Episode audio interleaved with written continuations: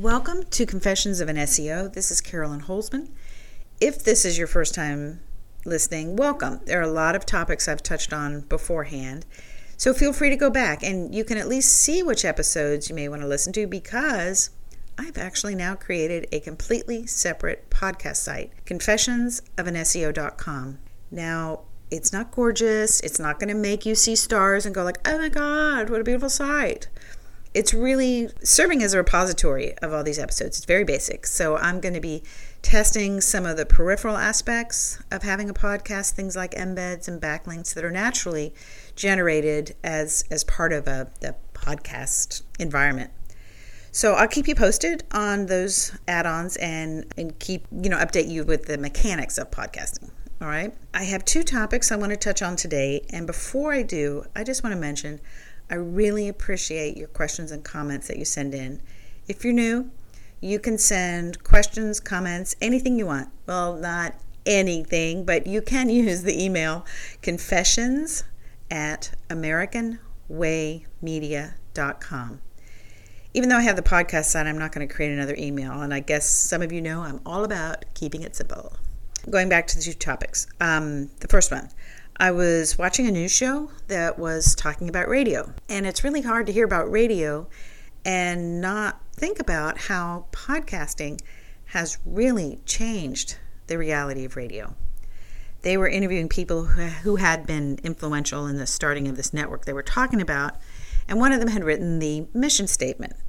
All right, I know a mission statement feels kind of formal and stiff. From there, it got me thinking about this podcast, which I've always said they're love letters to all of us as SEOs and to the businesses that we serve. And that got me thinking a little more. There's a small segment of this guy's mission statement that really resonated with me. So I'm going to try it out here, at least to, to plant the flag. All right, so here goes. I do not regard this audience as a market or in terms of its ability to, to pay, but to engage with curious and complex SEOs, business owners, and stakeholders who are looking for some understanding, meaning, and maybe a little joy as a human in a search engine experience. So I'm going to play around with that a little. I just thought I'd throw it out there, make myself a little bit more accountable, and have a maybe a bigger vision about this. Okay, so now topic number two, and this is the main topic I'm going to talk about today. It's about the volatility in SERPs. Now, this, I'm going to do one episode now that's going to mostly address it for business owners. So I'm going to explain some of those things. Like I said, volatility in SERPs, that search engine results page. When you look for something and it's the things that, that the pages that Google sends back. There was uh, a topic, and I'd been chewing on this for a while. Um, you know, this volatility question, like not so much what is it, but you know, how do we deal with it? How do we deal with it as SEOs? But also, how do we deal with our clients, our clients' expectations? I mean, we cannot ignore the fact that this is a real thing. So there was a, an online discussion where it was talking about what constitutes indexing. And I know you're thinking, what a sexy topic, Carolyn. But hang in there with me. Um, I'm going to spend today, like I said, talking with business owners and marketing directors who might not be so deep down into the mechanics of SEO. I will not go to the nitty gritty details. I mean, if you want that, fine, send me an email. I'll put it in the show notes or something. But basically, the general gist of that online conversation was all the different ways that a URL can be viewed by Google. And you can see this when you go into Google Search Console, that when you inspect a URL, you can see what does Google say about it. And uh, the guy was making the point, his name is Ted Kubaitis. He's creator of a SEO software tools, amazing software tools, I should say. And uh, he said something really important. And it went something like, don't let others pollute the information in general and the diagnostic value of that information. Primarily, the point was that we needed to use greater precision in our terms for our own diagnostic purposes, and that we shouldn't hand that responsibility over to Google to explain what's going on because, in reality, when Google's input is sort of injected into that conversation, it really just complicates things. And to quote Ted, keeps us dumb and arguing amongst ourselves. So, for instance, Google will and has in the past turned off activities that happen behind the scenes, behind, uh, like once we hit publish on a page, um, there's a whole lot of things that happen before we start to see that same page indexed for our intended keywords. There's not a lot of useful information on all those things that have to happen, all the processes that go on once it's um, injected out there where the um, where the bots can find it. And Google has certain things turned on and turned off at various times. So right now, at the time of this broadcast, the the quick rendering indexing is turned off. It's not working. Now they they really could let us know that kind of information and tell us that we should wait before reacting, but they don't do this. And I'm going to go back to what what Ted said because he said it very plainly. Quote, they like the panic and confusion. The correct course of action for legitimate websites for this type of event is to do nothing and wait.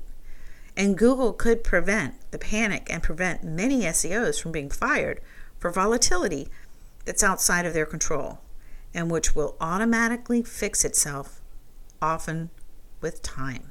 Unquote.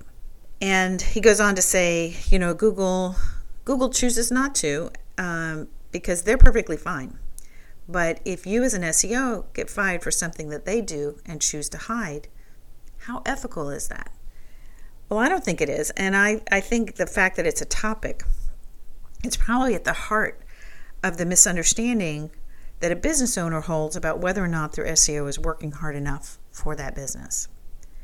If a business owner really knew how much of the SEO's job is spent on making those page changes, those backlinks, and start to work when it's completely outside of their power, they might understand better the responses from the SEO and that these responses are truthful and are not excuses. For instance, if Google can't index new content for three to four to six weeks, what do you as a business owner expect your SEO to be able to do? They can keep coaxing, coaxing which typically means you know resubmitting through Search Console or their sitemap or any other number of things, and they're doing all the things that currently we know, all the levers that we have access to, so that the moment when Google is back to indexing again, everything is fine. Traffic is up and leads are coming in again. All of that confusion right now, this is totally on Google, totally on their system, and all their different divisions and departments and whatever we want to call them that they may not have ever talked to each other. And I can say it, it very often, it's clear that when someone does something over on this side of their processing, very often it either breaks something else or opens up another can of worms. If you've ever programmed, my God, you've got to know this. And the critical piece is that they have zero incentive to tell us what's going on behind the scenes. Occasionally, we'll get some kind of press release or an acknowledgement if there's a bug, but it's got to be pretty apparent. Um, but what we're seeing in testing, and, and you can see things when they start indexing or stop indexing or only index certain types of pages and not others. It sure would be nice if Google would agree and say, yeah, we're having a little trouble, but they're not going to. And that's why I think I'm on the bandwagon of support for all of us as SEOs that uh, start panicking when these things happen because I think a lot of business owners, they look to us. And if they see us panicking or we don't have an answer. Sometimes the answer is Google changes. Google changes pages periodically, and there's a built in volatility so that sometimes your page goes up or down just a little, just because. It has nothing to do with your SEO.